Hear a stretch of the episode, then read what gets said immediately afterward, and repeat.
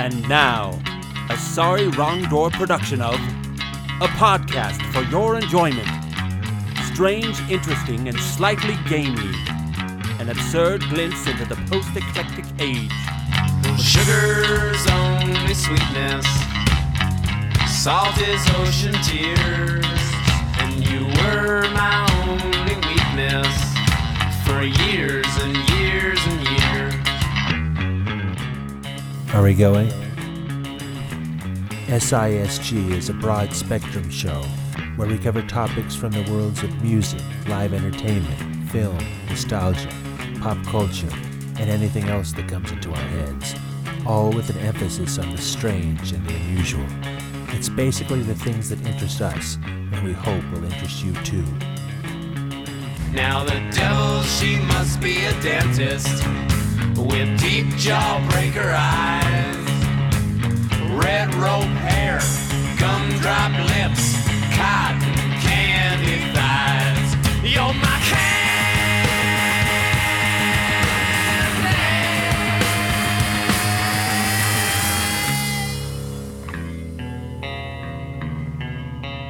Welcome, everybody, to Podcast 15. We hope you all had great Krampus celebrations this year. We sure did. In fact, we're still feeling the effects of it a bit. Yeah, that's for sure. And we here at SISG want to wish you joy in all the other celebrations in December too. So we're going to have songs from all of them tonight. But that's not all. We're also going to have a Russian Winter's Tale read by Vincent Price. And four famous unexplained December disappearances. That's right. And Six Sinister Santas. And the 12 Days of Twin Peaks. Plus more, of course. So get out your mistletoe and your menorahs, your kinaras and your Yule logs, and celebrate with us tonight.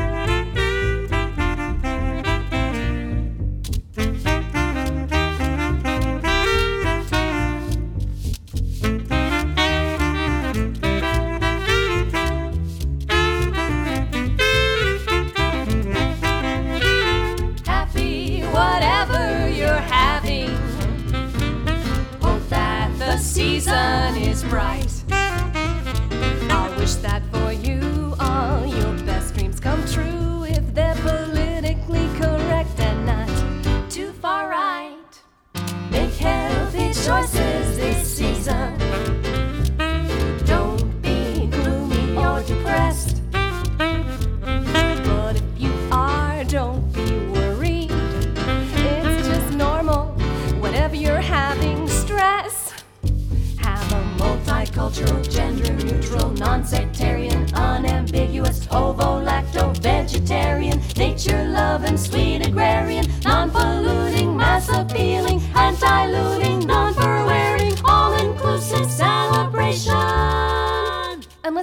You don't want to, because we don't want this to be a high pressure situation.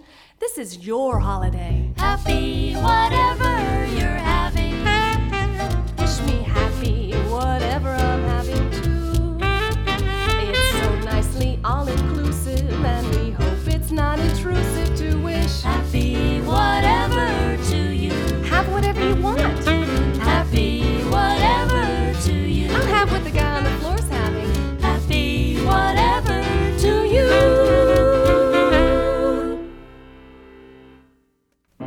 Soylent Green. It's not in the dictionary yet. But in the year 2022, to millions of starving, angry people, Soylent Green will mean life, and Soylent Green will mean death. What is the secret of Soylent Green? MGM presents Soylent Green, starring Charlton Heston as Detective Thorne.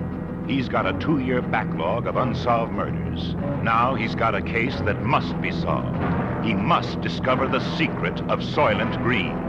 Charlton Heston, Edward G. Robinson, Chuck Connors, Leigh Taylor-Young, and Joseph Cotten fight for survival in a race to solve the most bizarre riddle ever to face mankind. You gotta tell him Soylent Green is. You will learn the incredible secret of Soylent Green. Soylent Green from MGM. Rated PG. Parental guidance suggested.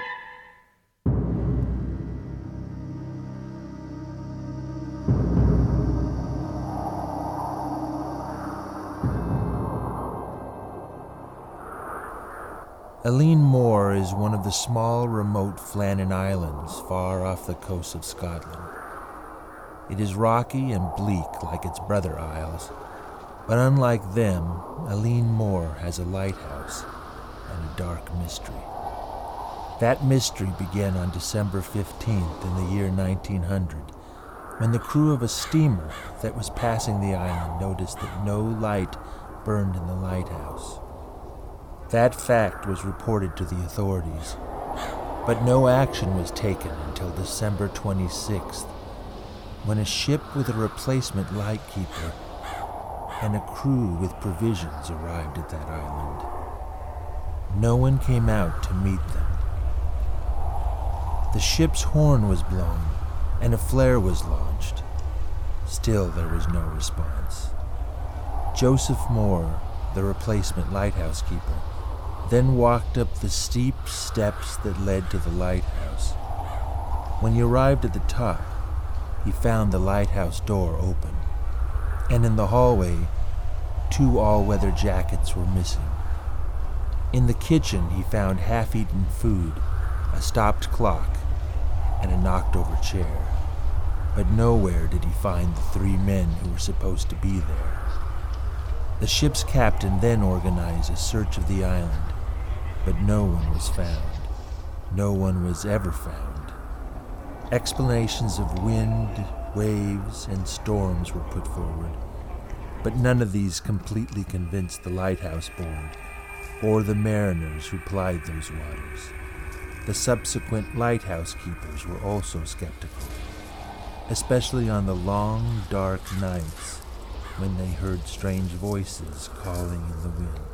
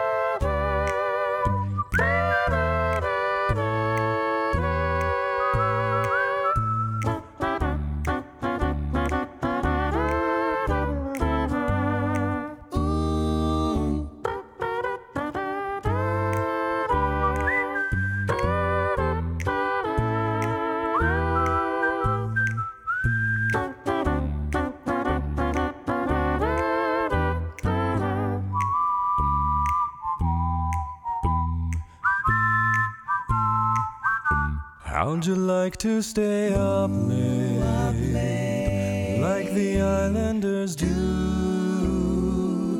Wait for Santa to sail in with your presents in a canoe.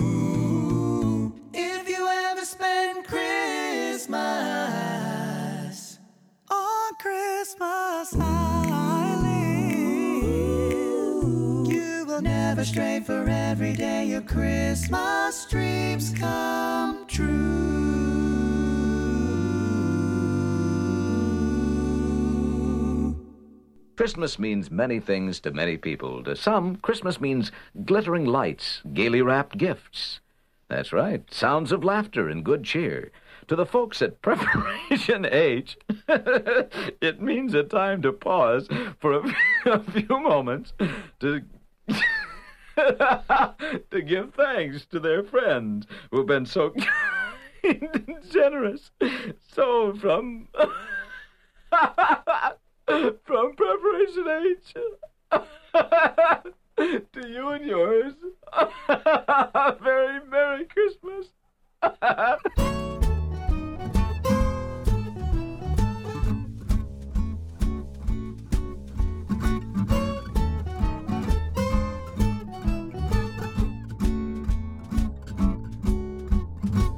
From Coney Island to the Sunset Strip.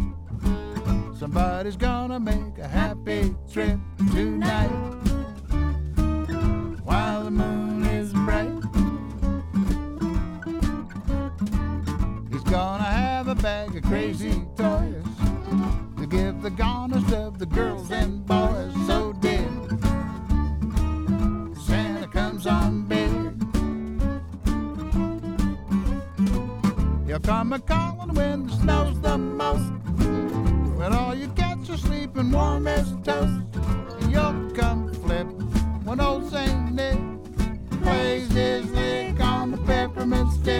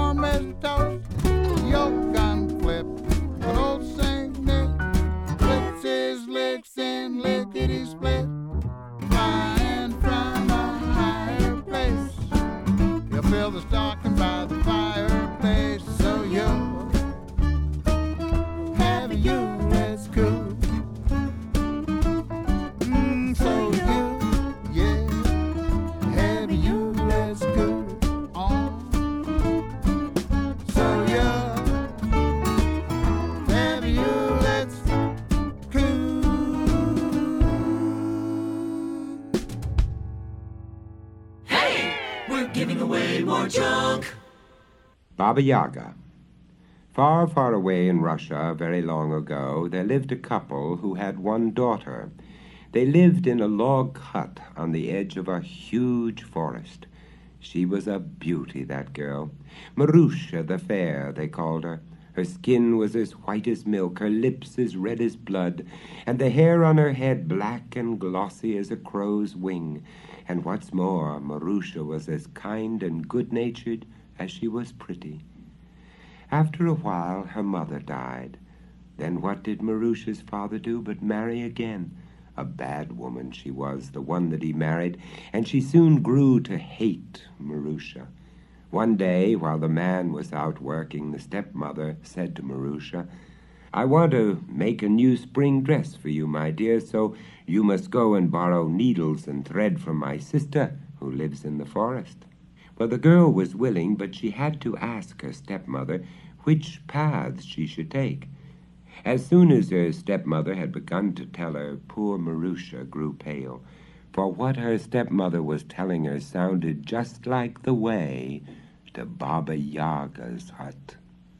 Now, as Marusha knew well, this Baba Yaga was the worst witch in all Russia. She had iron teeth, her legs were nothing but bare bones, and she rode through the air in a mortar which she drove along with a pestle. She lived in a very queer kind of hut, too, for it stood on chicken's legs, and whichever way you tried to come up to it, the hut would turn around and stare at you with its windows. What was poor Marusha to do? Her father was working far away, and she did not dare to disobey her stepmother. So she tried to be brave. After all, there might be a real aunt who lived in the forest, and if so, she would have been frightened about nothing. So, thinking she might have a long walk, Marusha packed up some food in a red handkerchief and set off. She walked and she walked through the thick, dark, beautiful forest. And then, much sooner than she had expected, she came to a clearing, and there she saw a hut. But what sort of a hut? you may well ask. The hut stood on chicken's legs, just as she had feared, and it seemed to Marusha that as she came toward it, it turned round to stare at her with its windows. Poor Marusha! However, it did no good to feel frightened, for she was quite sure that the hut had seen her. So she tried to open the rickety gate in the fence. Oh! Oog! squeaked the gate. It sounded just as if opening hurt its hinges. Without thinking what she was doing, Marusha felt in her pocket, and there at the very bottom was a little bottle of oil. She poured some oil into each hinge and went through the gate. As soon as she got into the yard, she saw that a girl was standing there. She didn't look much older than Marusha. She was crying bitterly, and when Marusha asked her who she was, she said that she was Baba Yaga's servant, and that the old witch had just pinched her black and blue in one of her wicked tempers. As she was crying and telling Marusha all this, she was all the time trying to push the loose hair out of her eyes. Without thinking what she was doing, Marusha untied her little bundle, put what was left of the food she had brought into her apron pocket, and gave the nice red handkerchief to the poor little servant girl to tie around her head to keep the hair out of her eyes. The poor girl was so surprised at getting a present and kind words that she couldn't say thank you, but only made a little bob curtsy and smiled. On went Marusha, and just as she got to the door of the hut, a miserable thin dog bounced out at her from a kennel and began to bark his head off. Without thinking what she was doing, Marusha fished in her pocket and pulled out a piece of bread. She gave it to the dog, who ate it as if he hadn't had anything to eat for days. And now, at last, Marusha had to knock at the door of the hut. Come in, answered a grating voice. Marusha opened the door, and there, sure enough, she saw old Baba Yaga herself, iron teeth, bone legs, and all. She was sitting at a loom, weaving. As she wove, the loom made a noise. Ter-clack, ter-clack, ter-clack. Good morning, Auntie, said Marusha in her sweet voice. Good morning, my dear, says horrid old bony legs. Stepmother has sent me to ask you for the loan of needles and thread to sew me a dress. I'll see what I can find, says the witch with a grin. Sit down at the loom and weave a little while I go and look. So the witch stood up and Marusha sat down. She began to work the loom, ter-clack, ter-clack, and then Baba Yaga hobbled outside on her bony legs. Baba Yaga wasn't thinking about needles and threads. Oh, no. Marusha soon knew that when she heard what she said to the servant girl. Go and get sticks. Light a fire and heat the bath. Draw plenty of water and scrub my niece. Scrub her nice and clean. I'm going to eat her. But the servant girl didn't want to eat the bath, and she didn't want Marusha to be eaten, for Marusha had spoken kindly to her and given her a red handkerchief. Though she was afraid of the witch, she walked slowly, and as for getting on with making a good fire, she fetched only one stick at a time, and as for the bath water, well, she fetched that in a sieve. But Baba Yaga didn't notice this. She had begun to walk around the hut so as to listen and make sure that Marusha hadn't run away. Are you weaving, little niece? she called out. Yes, Auntie, I'm weaving. And weave she did, so that the loom went ter-clack, ter-clack. Presently Marusha looked up from her work and saw that a, a thin cat was sitting in the corner of the hut. Without thinking what she was doing, Marusha put one hand into her pocket and picked out a little bit of bacon. She threw it over to the thin cat, which ate it up in a twinkling. Then the cat stretched her paws and began to lick herself, saying to Marusha, Little girl, if you take my advice, you'll try to get out of here. Just then Baba Yaga passed by the window. Are you weaving, little niece? Yes, Auntie, I'm weaving, answered Marusha again, and ter-clack, ter-clack went the loom. They listened for a moment till Baba Yaga's footsteps had gone on. Here's a comb for you and a towel, went on the cat softly. They aren't what you think. Try to get away, and if Baba Yaga chases you, throw the towel behind you. If she chases you again, throw down the comb. Thank you, cat, said Marusha. But how can I get out of here? If I stop weaving, she'll soon miss the ter-clack, ter-clack. She'll know that the loom has stopped. I'll see to that, answered the cat. Let me come where you are. So Marusha stood up, and the cat sat down. Ter-clack, ter-clack, ter-clack, went the loom. If that thin cat wasn't much good at weaving, she was a grand one for muddling everything about. You can hardly imagine the mess she made with Baba Yaga's threads. Warp and woof, woof and warp, all tangled and crossed up.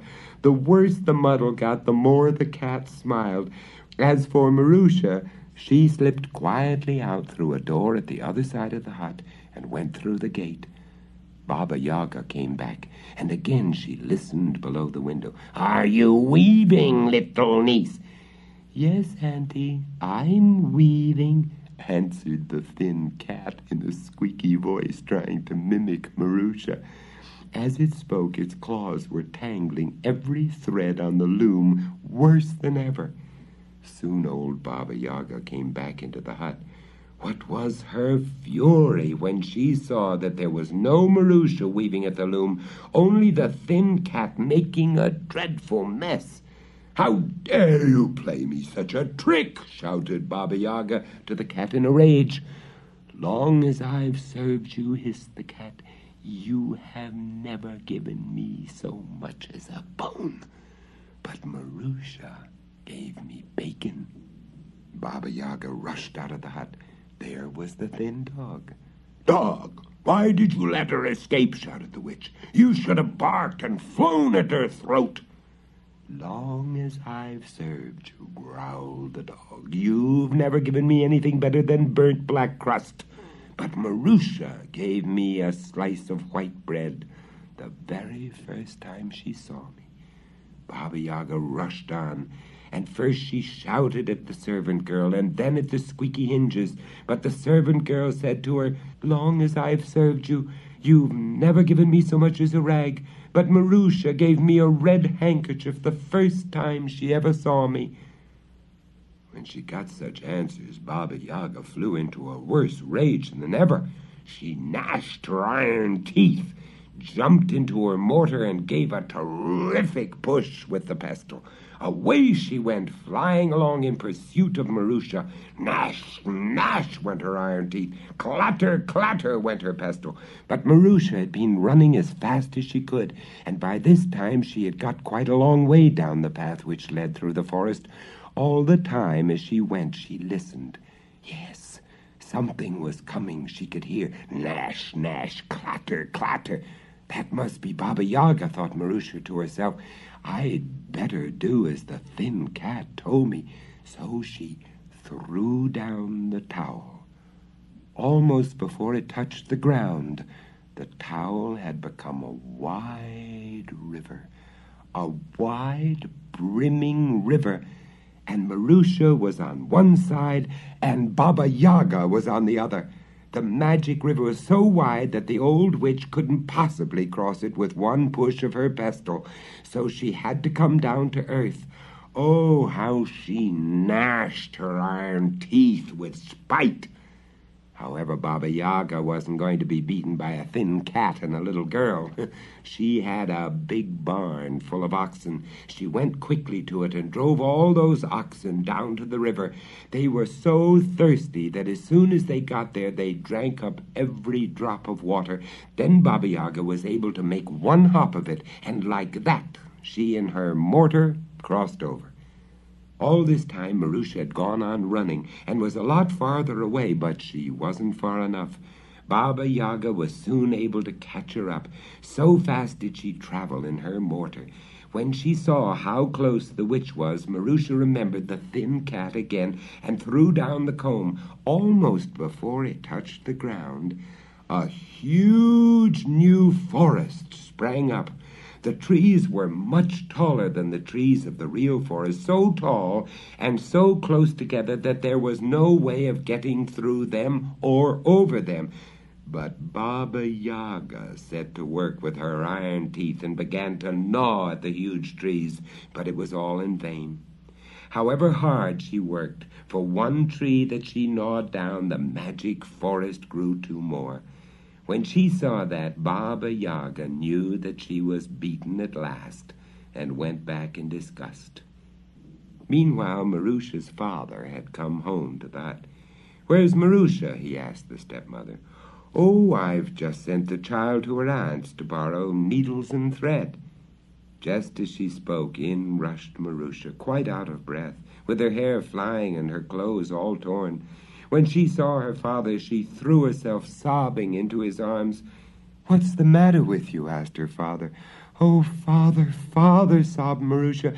Stepmother sent me to Auntie's to ask for needles and thread, but it was no auntie of mine. It was Baba Yaga. She meant to eat me. How's this? How's this? said the father, looking sternly over the girl's shoulder at the stepmother. With that, Marusha told her father the whole story about the hinges, the servant girl, the dog, and the thin cat. As she told the tale, the stepmother soon began to see that it was all up, and before Marusha had finished, she had slipped off and away into the forest. Whether she ever got to Baba Yaga's hut, or whether she was eaten by a bear, doesn't matter either to you or to me. What is certain is that not long afterwards the little servant girl, followed by the thin dog and the thin cat, came running down the forest path to Marusha's hut. Marusha and her father welcomed them, and neither they nor Marusha nor her father ever saw that bad stepmother or Baba Yaga again.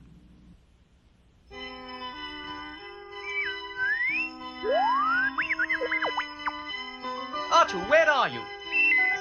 Oh, there you are. Well, if you come over here, you'll find a wonderful surprise. You'll have to plug into the central computer to hear what it is. That's right. No, it's not a phase vector. It's your Christmas present.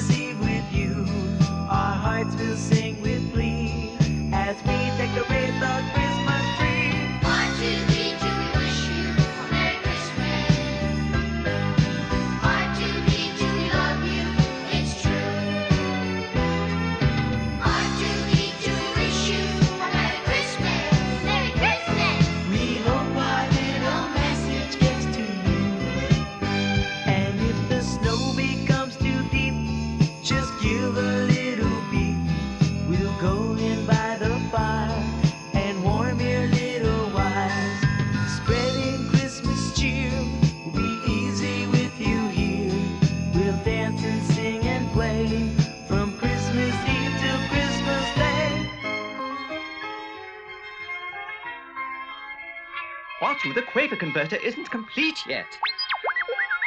It isn't finished. Lock in your circuits again quickly.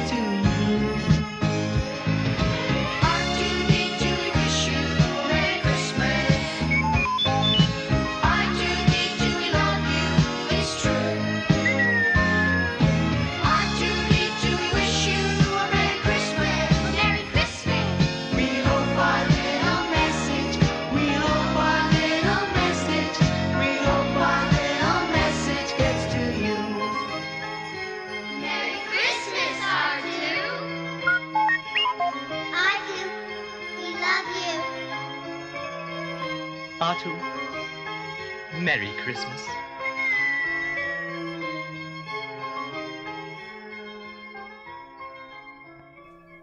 It wouldn't be the holiday season without at least a little guilt. So we have two finger wagging carols to supply just that. First, we have Arlo Guthrie with a song he dedicated to the FBI agents that were spying on him at the time, followed by a Tom Lehrer ditty about crass commercialism. They might be a little preachy, but they're still funny. It's called The Pause of Mr. Claus.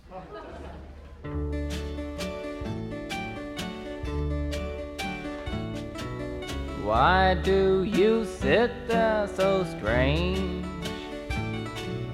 Is it because you are beautiful? You must think you are deranged. Why do police guys beat on these guys?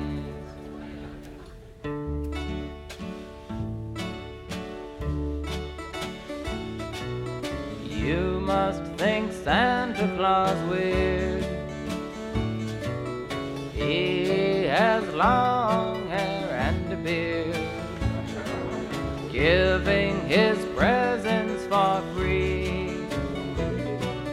Why do police guys mess with these guys? Let's get Santa Claus, cause Santa Claus has a red suit, he's a communist. And a beard and long hair must be a pacifist. What's in the pipe that he's smoking? Mr. Claus sneaks in your house at night. He must be a dope fiend to put you up tight. Why do police guys beat on these guys?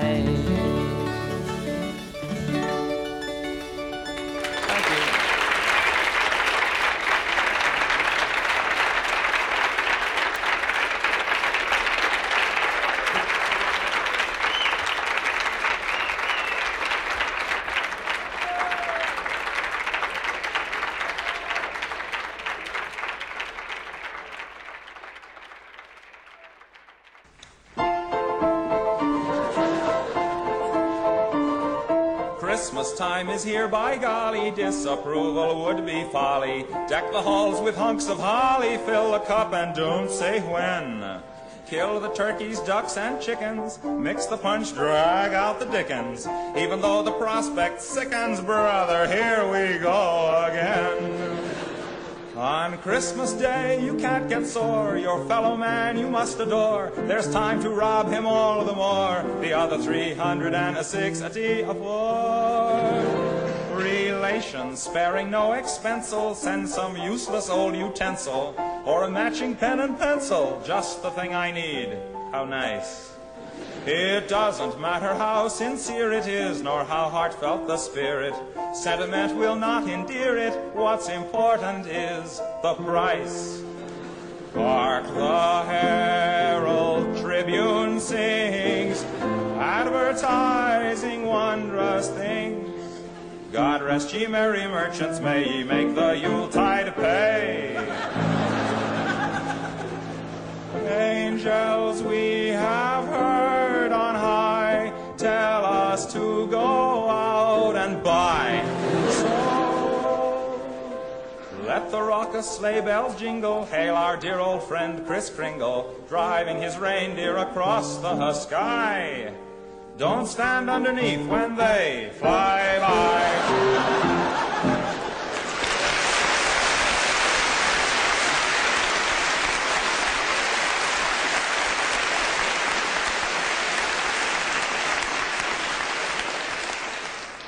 Actually, I did rather well myself this past Christmas.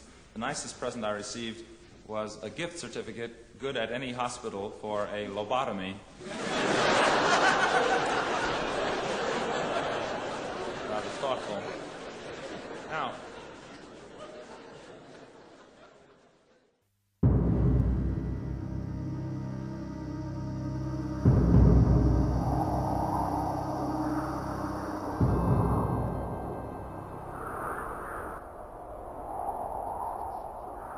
Eighteen-year-old college student Paula Weldon disappeared one crisp December day in 1946 while hiking along a trail in a Vermont wood. She was seen on that trail by a couple walking just a hundred yards behind her. That is until she turned a corner in the trail. When the couple rounded that same corner, she was nowhere to be seen. An extensive search was made when the girl was missed, but even with the help of the FBI, no trace of her was found. And no trace has ever been found to this very day.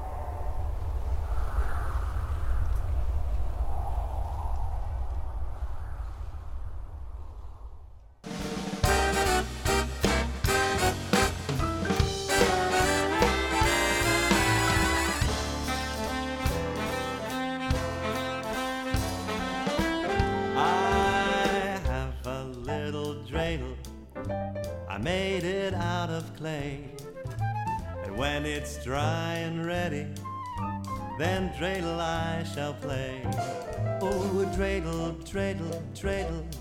I made it out of clay. Oh, dreidel, dreidel, dreidel. Now dreidel I shall play. It has a groovy body with legs so short and thin. When it's very tired, it drops and then I win. Oh, dreidel, dreidel, dreidel, legs so short and thin. Oh, dreidel, dreidel, dreidel, it drops and then I win. Nes gadol haya sham, a great miracle happened there. We light the candles for eight nights. It's happening everywhere. Always playful. It loves to dance and spin. A swinging game of dreidel. Come on now, let's begin.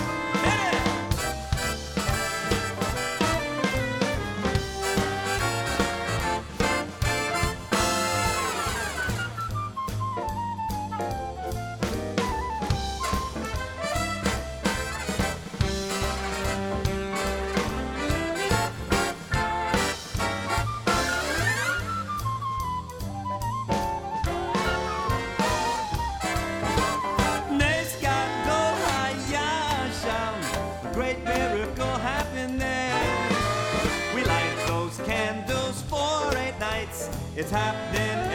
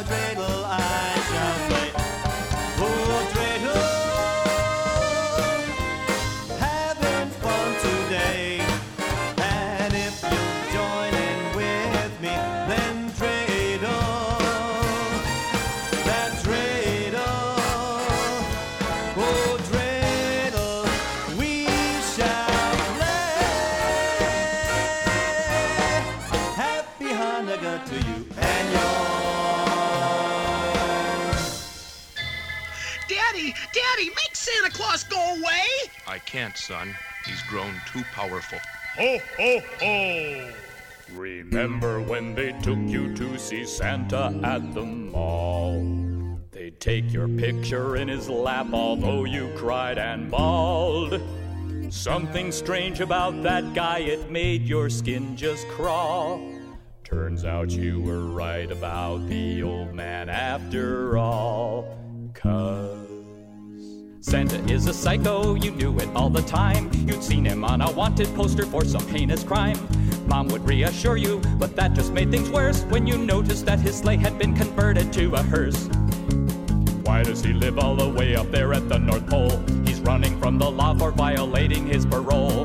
Voices in his head say, On Christmas you must share. So perhaps you'll get a finger bone or a lock of hair. Yes, Santa is a psycho, you knew it all along. That swastika tattoo tipped you off something was wrong. Mom never got close enough to smell his whiskey breath or notice that his gloves and boots were made from human flesh. He sees you when you're sleeping, he knows when you're awake. So don't go out alone on Christmas Eve, for God's sake. Oh, Santa is a psycho, his train has left the station. Lock up all the guns, cause he's off his medication. Forget about the kitty car or that electric train, dear. But here's a book about him called Silence of the Reindeer.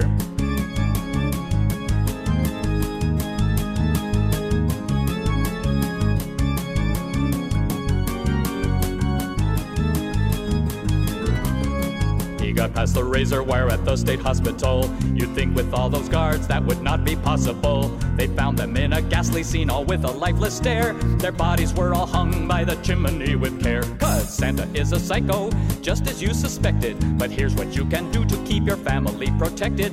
Have the cops round up all the Santas in your town. And just to be safe, all the scoutmasters and clowns. Yes, just to be safe, all the scoutmasters and clowns.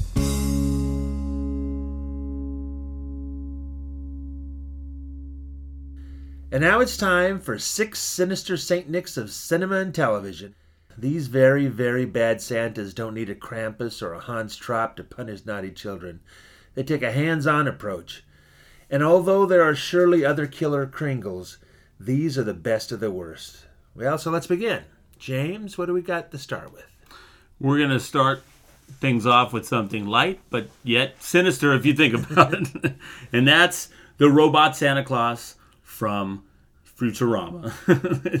they, they, uh, you know, if you know Futurama, uh, a gentleman uh, named Fry falls into a cryogenic laboratory and freezes himself and and uh, wakes up uh, thousands of years later. So when when he wakes up, there's no longer Christmas; it's just Xmas. so that's the first thing. And they've created a robot Santa Claus that was supposed to be uh, a more efficient way to you know figure out who was naughty or nice but they but what they did was they put the naughty meter a little bit level too high and so he ends up having everybody be na- naughty and he like murders them I mean, like they do it really funny but it's crazy. I mean they're he's shooting people and and uh, blowing up things and he's got like santa missile launchers and santa grenades and like you know uh, one of his things is uh, one of his, his lines are you dare bribe Santa? I'm gonna shove coal so far up your stocking you'll be coughing up diamonds. oh, jeez. So there, he comes in in uh, three or four different episodes. Actually, so uh, he's in the Xmas story. That's the first one, and I think that's in the second season. And uh, the fourth season, there's a there's a uh, a tale of two Santas, and then uh, he's in Bender's Big Score, which was the season where they came back and they only had the the movies. Oh, so yeah. there was four movies. So they got they consider that a season. So it's he's in Bender's Big Score, and in Bender's Big Score, uh, you know the the nudists take over the world and they're going to destroy it, and they they they stole Santa's robot Santa's naughty list to. Uh, uh, for to make money or whatever, so Santa teams up with the crew to try to get to save uh, the world, so he can destroy it. That's the, that's his thing. Nice, like Godzilla. Yeah, um, he's also in the holiday special, and that's that's a funny episode because so there's three different parts of it. One's with one's with the uh, robot Santa, one's with Kwanzaa and one's with and one's with Hanukkah Zombie. Are those his friends? or yeah. what is it? Well, and they but they each have a story. They're like the ten, you know, seven minutes each. And uh, everyone ends with the whole world being destroyed, or or at least uh, at least the whole crew being killed, and one one the- ends with the whole. This is like their Halloween thing, like the Simpsons. Yeah, but it's for Christmas. Oh. and so, uh, anyways, uh, robot uh, Santa Claus lives on Neptune, and he his, the Neptunians are the uh, the North Pole of Neptune, and Neptunians are his elves, and they're like his slaves. nice. And they live in like Jolly Junction, but it's not Jolly. It's all like got holes riddled through the houses. He's been shooting at them, and the uh, the the uh, the factory is all you know no no uh, no workers' rights and all this. They make some jokes about that, but it is really when you think about it, it's super harsh because he's like destroying things, and especially in the in the in the holiday special, like he ends up murdering everybody and, and destroying the whole crew. So That's pretty Yeah. sinister. So it's definitely on the sinister list, even though it's funny as hell. It is sinister. Very nice. Well, our second one is the actually the Santa Claus from Rare Exports, and that was a Finnish film. It's from 2010, and uh, it's the Santa in this version is a horned monster, and he's trapped in his block of ice, and where the uh, old Sami people that lived there, like in Lapland, they trapped him in ice and then buried him in this in the world's largest burial mound, and it's so big that the locals all think that it's actually a mountain. And this takes place, of course, a thousand years or whatever later, um, when a bunch of English, um, an English expedition to dig at it. I think only the leader knows that maybe there's a Santa, the Santa legend is there, and um, so they start digging in this place, and and the people in the village next to it kind of notice uh, the trouble that's there. Um, and the Sami people originally they trapped Santa because he was he was of course this big horror that would uh, beat children and maybe boil them or worse, and so and he's like thirty feet tall. So, um, and then this Santa has a bunch of help from his creepy elves, and they look like these naked old emaciated men, and they got these long beard with jaundicy eyes. And at first, the villagers because they see explosions, so they actually, you know, they release these things out. And the first thing they did was kill all the reindeer at this village. So there's these guys are wiped out. They know they're, um, you know, they're not going to have food for the rest of the year. And uh, also these elves, they begin uh, capturing the children, replacing of these weird wicker figures that the people would discover underneath the blankets. Oh, so they're man. very creepy. It's hideous. The, the these things, and it becomes sort of like a race because all these heating elements go missing, you know, from the area, and when they finally get to the place, they see that they're trying to thaw out Santa Claus, basically, and um, so it's pretty hideous, and it's, it is a dark comedy, but the comedy doesn't come into later. Part of the thing is that all these elves are like Santas. Um, they you can throw them off the scent by having ginger snaps. You know, they smell it, you gotta toss it to them. You can lead them away, and uh, uh, also when the when the guy, the only guy who knows what's going on is this English guy. When they finally getting down to where they're going to be digging him out. He says, "Okay, here's the new safety precautions," and it's like no swearing, don't smoke. It's all the stuff that makes you naughty that the Santa might attack you for, and uh, and then the ending of, is very funny. I won't give it away, but you'll have to all see that. So, um, you you can't really tell Santa. You don't get a good look at him, but that makes it scary because it's like, what is this huge, hideous monster? that's out there. So that makes him a very, very sinister Santa. So he makes the list there. And what's the next one, James? The next one uh, from me is uh, it's an episode of American Horror Story, and it's during the Asylum season, which is the second season, and it's Ian McShane of uh, Deadwood fame, and then also, I mean, a bunch of movies, but he's in Hot Rod as the dad, you know. And Okay. so if if you've seen either of those, right?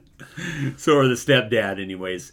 Uh, and and this is really sinister. Uh, Ian McShane plays uh, Lee Emerson, and he's a, a um, they do a series of flashbacks, and he's also locked up in the asylum, and uh, he through flashbacks you you find out that uh, to get himself locked up, he he like murders a, a you know a Salvation Army Santa in the front and takes his suit, and then ends up going into this these people's house and like a, a little kid finds him and, and he starts talking to him and it's all crazy and she's like, "Are you hurt, Santa?" And he's like, "Oh no, that's not my blood. Don't worry about me. It's very serious." And then he's like, "Oh, can you take me to your folks?" And he like ties them up and murders them. Oh. and uh, and then so he's locked up and they don't have anything. Uh, you know, they they're just like he's in solitary.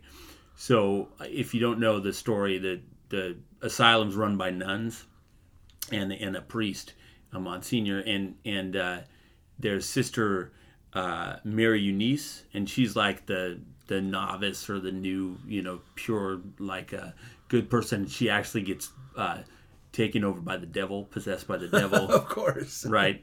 Yeah, they have aliens in this, this Oh, thing too. It's crazy. Um, and then Jessica Lange plays Sister Jude, and she's like the hard ass uh, that beats everybody or whatever. But she really know. I think it's truthfully she knows what's going on. To, she keeps people in check, man. And uh, so, anyways, Sister uh, Sister Eunice, i.e., the devil, because she's possessed, uh, finds a Santa Claus suit and unleashes uh, Ian McShane on uh, on the crowd, and, and he attacks one of the the uh, guards, and then he gets thrown in. You know, uh, he gets thrown in solitary, and well, that's just her to her version of getting him riled up. So she goes in there and she releases him again, and then she sticks him in there with. Uh, with uh, uh, uh, Sister Jude to have her kill him. Jessica Lange? Yes, Oh. Jessica Lange to have him kill her, and uh, he he attacks.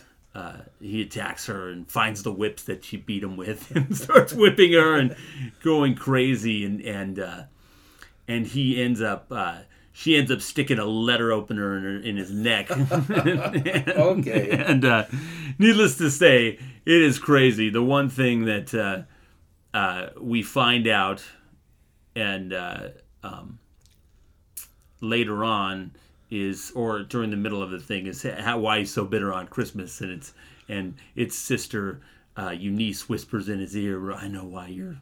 You're bitter on Christmas. It's because he's been locked up as a petty criminal when he was a youth, and like five guys, uh, you know, attacked him and molested him. Yeah, yeah, yeah, yeah. And Christmas. All this crazy thing on Christmas, and uh, yeah, so it, he's definitely sinister and definitely bloodthirsty.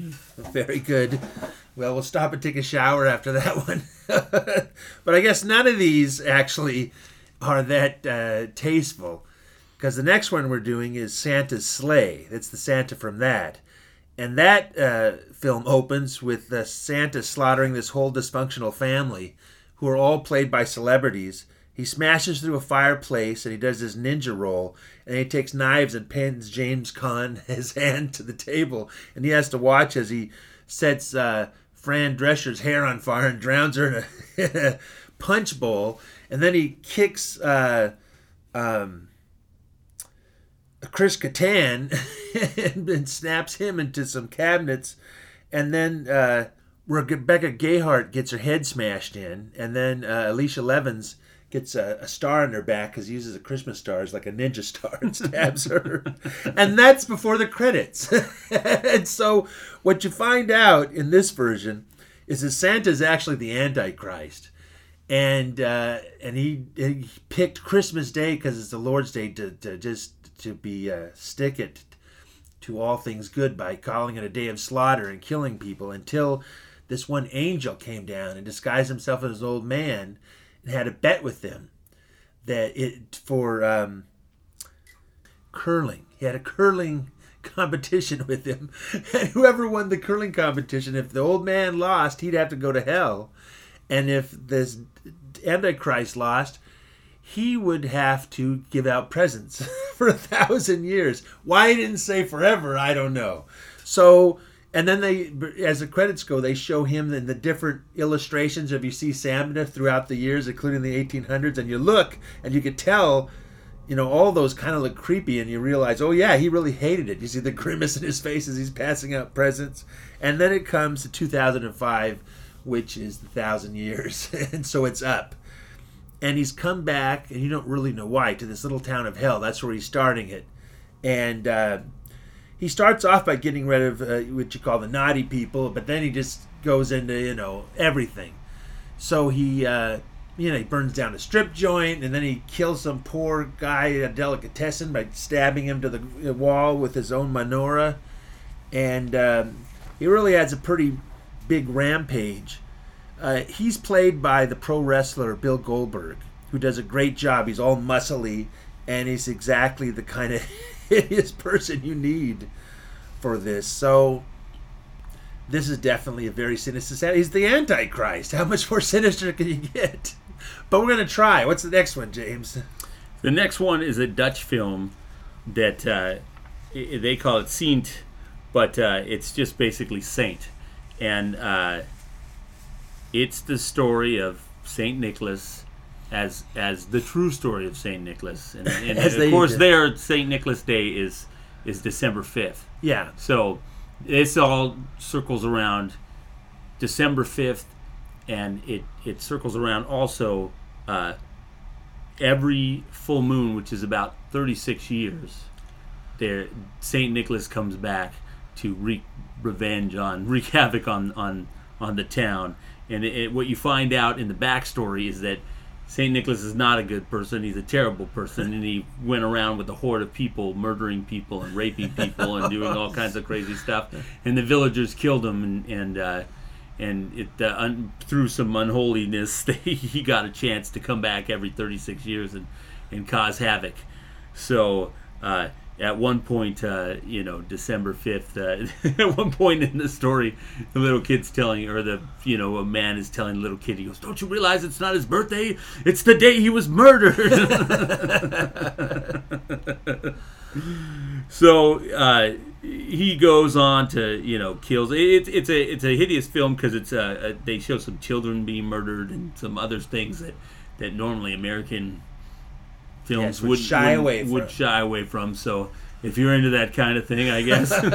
hey, doesn't he have an The- army of black Pete's to the, help him out? the Dutch offer you that. Yeah, and that's that's so those are the those are the um those are the you know his henchmen like the are they that- like demons or what is it? Or are they the ghosts of all his henchmen? yeah, and I think that's what what, Oh, what okay. it is is that you know they the mur- you know they they destroyed everybody when they they did it the you know 500 years in the past or whatever. Very nice. I'm gonna have to he- check that one out. I've never seen it. he destroys people and and if you see interesting note if you see the uh like a trailer or any kind of a thing you know of course it's in dutch so some of the trailers that i saw are like so poorly dubbed that it's like hideous but the thing is like a comedy because it's so such terrible dialogue i don't know who the hell did it but it's crazy because they'd be like no you need to go over here you're like what why are you doing this you know it's it's Nice. crazy but yes very sinister All right.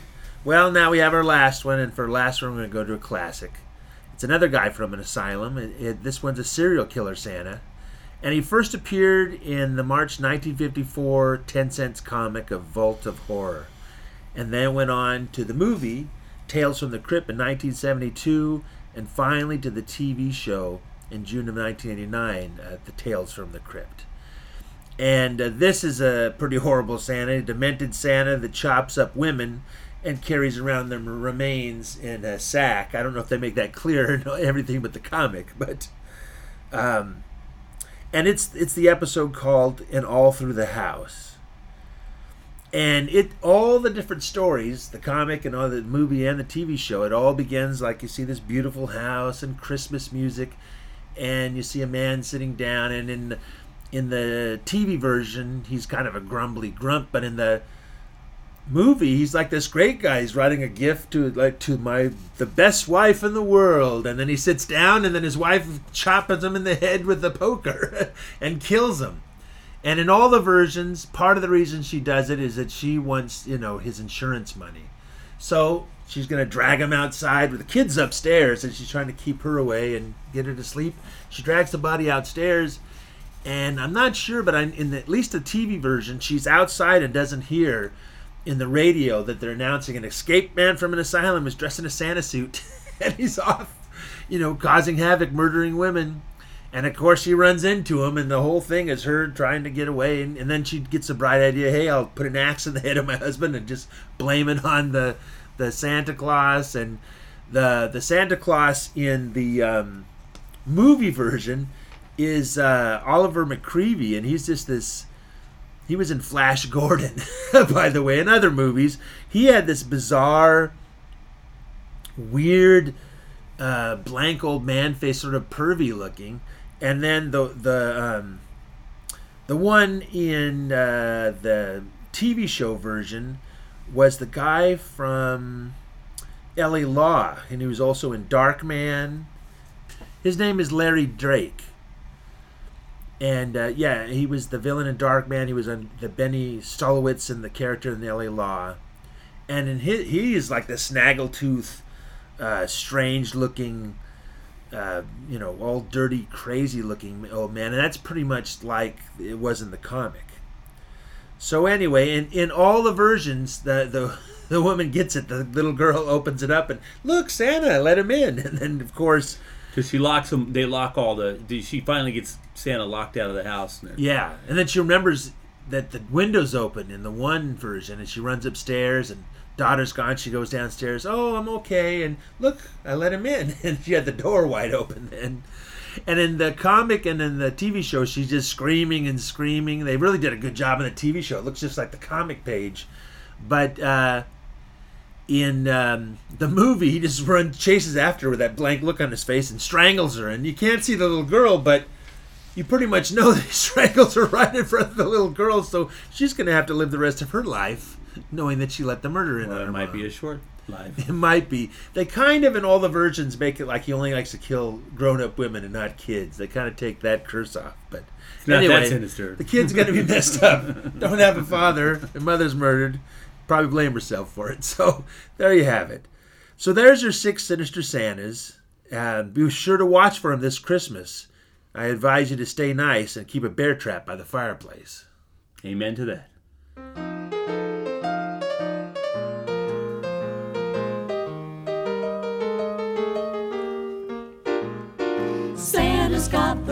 Blues singing ho ho hum. He's spending every summer in the sanatorium. This mercenary Christmas gig is making him sick. We gotta medicate him, get him into therapy quick. He's frustrated from looking for a change in career. He's gotta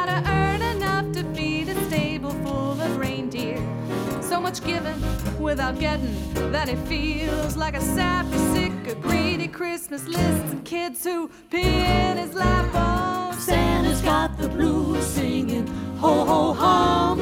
He's spending every summer in the sanatorium. Those visions of sugar plums are driving him wild. The next kid on his lap better be his inner child. Now Santa found an analyst who's into Gestalt. She told him the world's avarice was not all his fault. But Santa's feeling insecure, so sad and adrift. He's scared that no one's gonna love him lest he gives them a gift. Santa's got the blues singing ho ho hum. He's spending every summer in the sanatorium. A bundle of toys he had flung on his back. Talked in his sleigh a big jar of Prozac. Santa started talking about ending it all. So his therapist arranged a family conference call. Mrs. Claus said, Come on, Santa, it's not as bad as you fear. Why, after all, you only work for one night out of the whole year. And while you and the reindeer are out there enjoying yourselves, well, I'm stuck here cleaning up after hundreds of elves. Got the blues. How come nobody ever gives me a present? Santa's got the blues. The lines at Walmart are killing me. Santa's got the blues. You wouldn't believe my veterinary bills. Santa's got the blues. You try getting a reindeer through customs. Santa's got the blues singing ho ho hum. He's spending every summer in the sanatorium. This mercenary Christmas gig gotta medicate him, get him into therapy quick. Here's a Hanukkah song from Arlo's father, Woody Guthrie. Following that, the Kwanzaa song from Billy Paul Williams.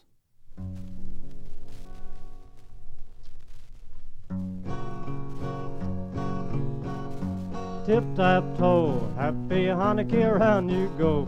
My little Latke on your toes. Happy Hanukkah and around and around you go. Clap your hands, happy Hanukkah, clap, clap hands. My little strudler on your toes. Happy Hanukkah and around and around you go.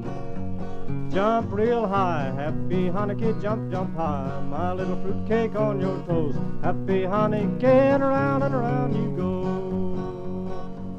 Run, run fast, happy Hanukkah, run, run, run. My little sugar pie on your toes. Happy Hanukkah and around and around you go.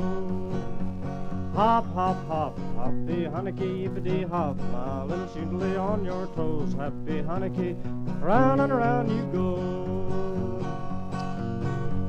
Tip tap toe, happy Hanukkah, around you go. Happy Hanukkah on your toes. Happy Hanukkah, round and around you go.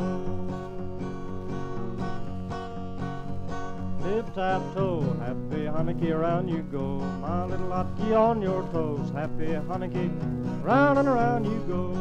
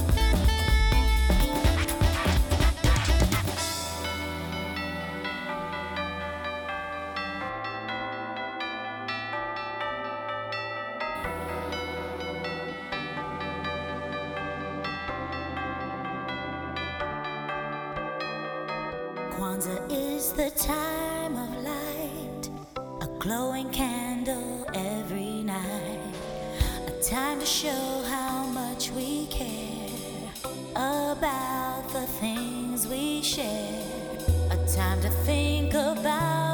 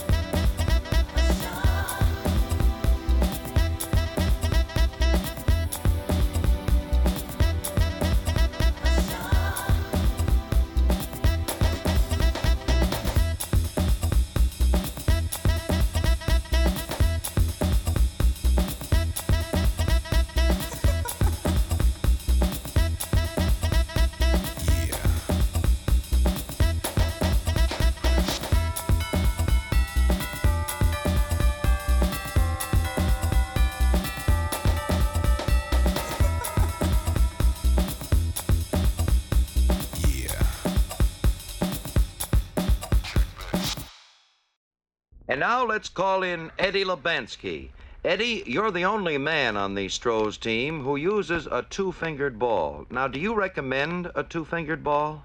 Well, Fred, I have tried the two fingered ball and the three fingered ball, but I have had more success with a two fingered ball. I would say you have had a lot of success with a two fingered ball, Eddie. How does your bowling ball roll? My ball rolls outside the thumb hole, which is called a semi roller. How many steps in your delivery? I take five steps, Fred. Eddie, are you a spot bowler or a pin bowler? Neither, Fred. I am an imaginary line bowler.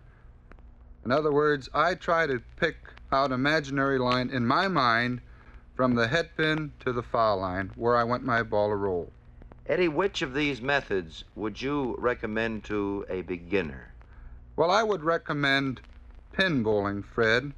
And after a year or more, then the bowler should have enough knowledge to start picking an imaginary line or spots on the alley.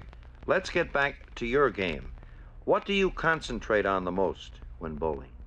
Well, Fred, I try to concentrate on where I want my ball to roll, but my biggest point of concentration is when I take the ball off the rack and set myself up with the ball in my hands be, as before I release the ball. Let's turn to etiquette briefly, Eddie. What part does etiquette play in bowling today?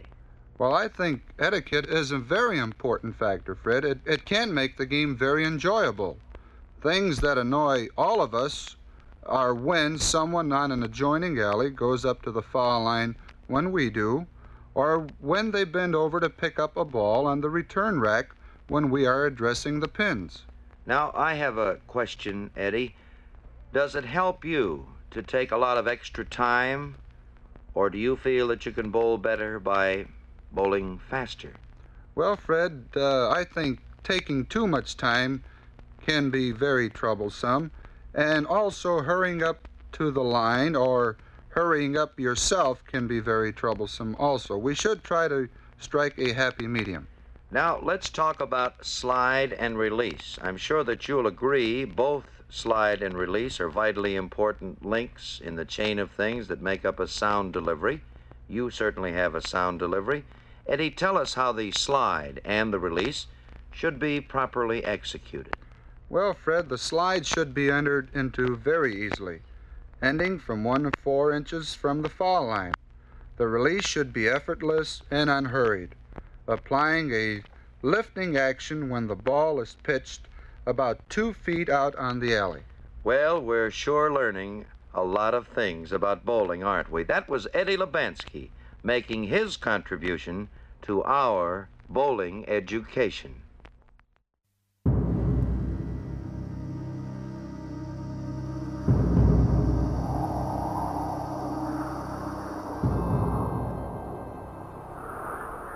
On December 4th, 1872, the British American merchant ship Mary Celeste was found east of the Azores, bobbing along at half sail towards the Strait of Gibraltar. When boarded, it was discovered that the captain, his wife, daughter, and the seven crew members had vanished. So had a lifeboat. The cargo and the crew's belongings were all still there, though, and in good order.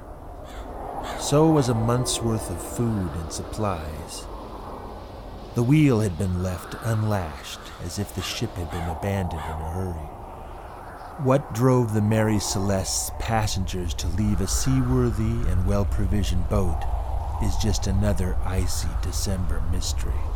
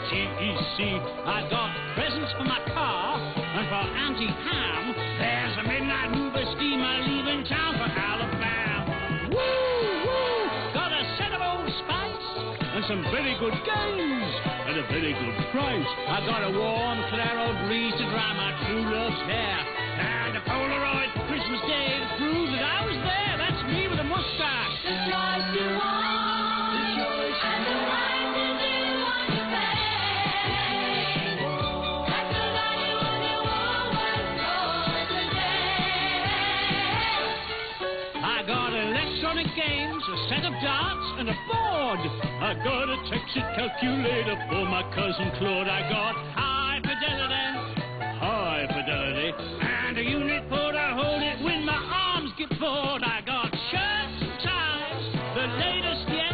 I got my oldest buddy, a denim gift set. I got a music center, that's a pleasure to receive.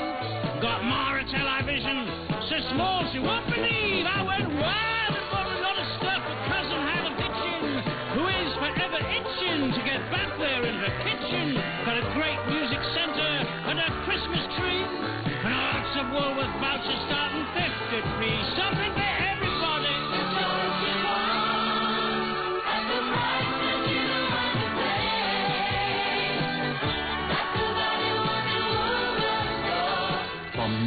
till Christmas Day.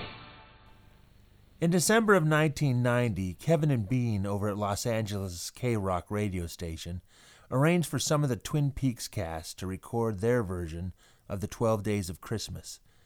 By this time, the Laura Palmer storyline was pretty much tied up, and the writing was on the wall for the show. But before any of us or any of these cast members knew their future, they gave us this. On the first day of Christmas, my true love gave to me a body dead, wrapped in plastic. On the second day of Christmas, my true love gave to me two secret diaries. And a body dead, wrapped in plastic. On the third day of Christmas, my true love gave to me three possessed souls. Two secret diaries. And a body dead, wrapped in plastic. Diane, on the fourth day of Christmas, my true love gave to me four talking logs. Three possessed souls. Two secret diaries. And a body dead, wrapped in plastic.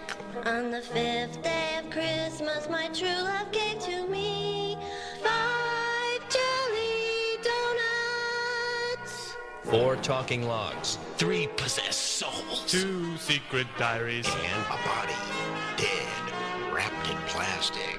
On the sixth day of Christmas, my sweetheart gave to me six fish and a percolator. Five jelly donuts.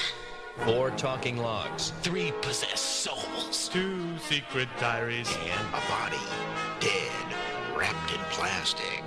On the seventh day of Christmas, my true love gave to me seven one-armed men. Six fish and a percolator. Five jelly donuts.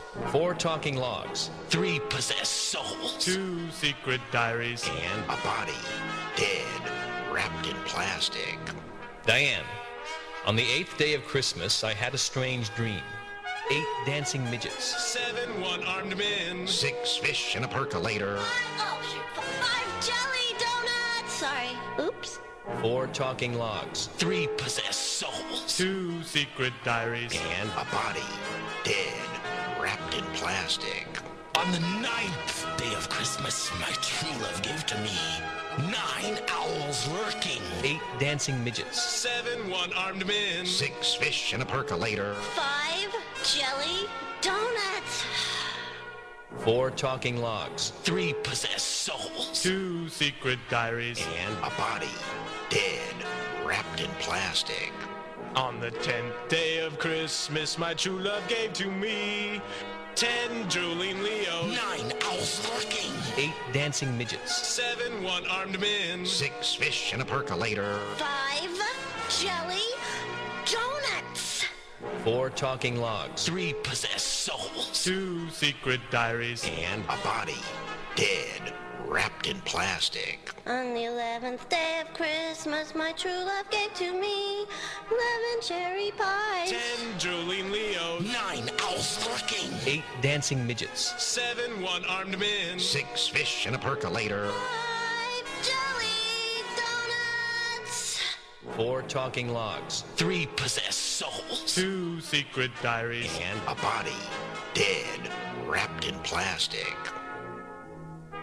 On the twelfth day of Christmas, my sweetheart gave to me twelve cups of coffee. Eleven cherry pies. Ten drooling Leos. Nine owls lurking. Eight dancing midgets. Seven one-armed men. Six fish in a percolator. Five dozen donuts. What? Four talking logs. Three possessed souls. Two secret diaries. And a body, dead, wrapped in plastic. Amen. Amen.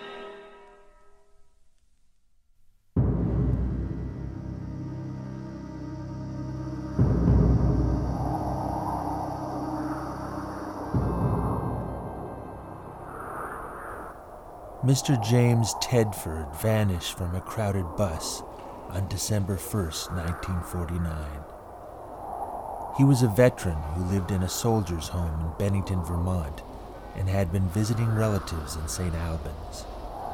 According to his fellow passengers, Tedford got on the bus in St. Albans, slept a little, and was still on the bus at the last stop before Bennington.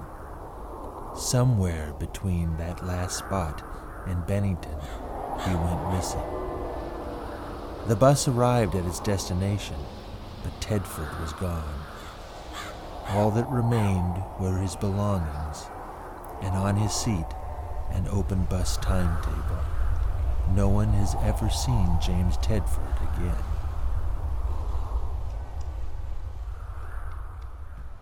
Well, it's come to that time again, the end of our podcast. But we have one more item for you tonight. James, what is it? Well, I think most people have heard in the news that it's Frank Sinatra's 100th birthday, but most people might not have heard that it's also Rudyard Kipling's uh, 150th birthday. And uh, as fate would have it, they mashed together in one glorious night in 1959 when Frank Sinatra recorded live in Australia with the Red Norvo Quintet, and he's a fabulous vibraphone player if you don't know him, uh, on the road to Mandalay. Uh, and uh, it is uh, it speaks for itself. I'm going to let Frank explain its origin, and uh, it's best to just go out with Frank explaining this. It's great. And it's not me, Frank. It's the Frank. Frank Sinatra. So this is Funko Frank. And this is Jimmy Sweets. And Greg in absentia says hello too. So have a good month and see you next time. Thank you very much. I don't know the words of Chicago. I really don't. I really don't.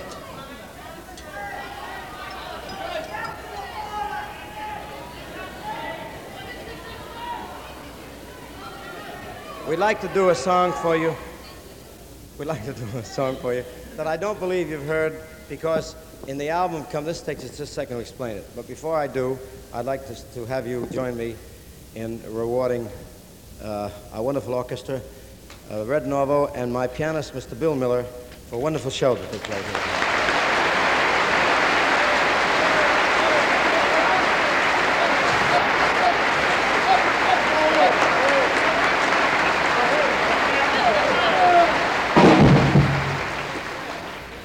This particular song was uh, uh, written from the poem by Rudyard Kipling. Now, it seems that we have done a rather different version of Road to Mandalay so that his family has objected. And in anywhere in the British Empire, it's not to be played on the record. So they took it off the long playing record of Come Fly With Me and they replaced it with Chicago. That's how you happen to hear Chicago. And I made that one day when I was, I was drinking or something, so I don't know the words now, so forget it. But this is an unusual version of Road to Mandalay. It's, it's comedic, but it swings, it jumps. And uh, I think that Rudyard Kipling's sister was chicken, not to let us put it on there.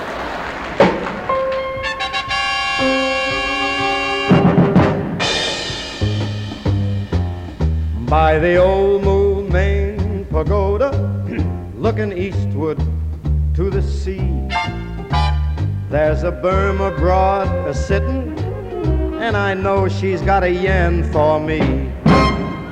The wind is in those palm trees, and the temple bells they say, Come you back, you British soldier, come you back to Mandalay, come you back to Mandalay. Come you back to Mandalay, where the old flotilla lay. Can't you hear their paddles chunking from Rangoon to Mandalay? On the road to Mandalay, where the flying fishes play, and the dawn comes up like thunder out of China across the bay.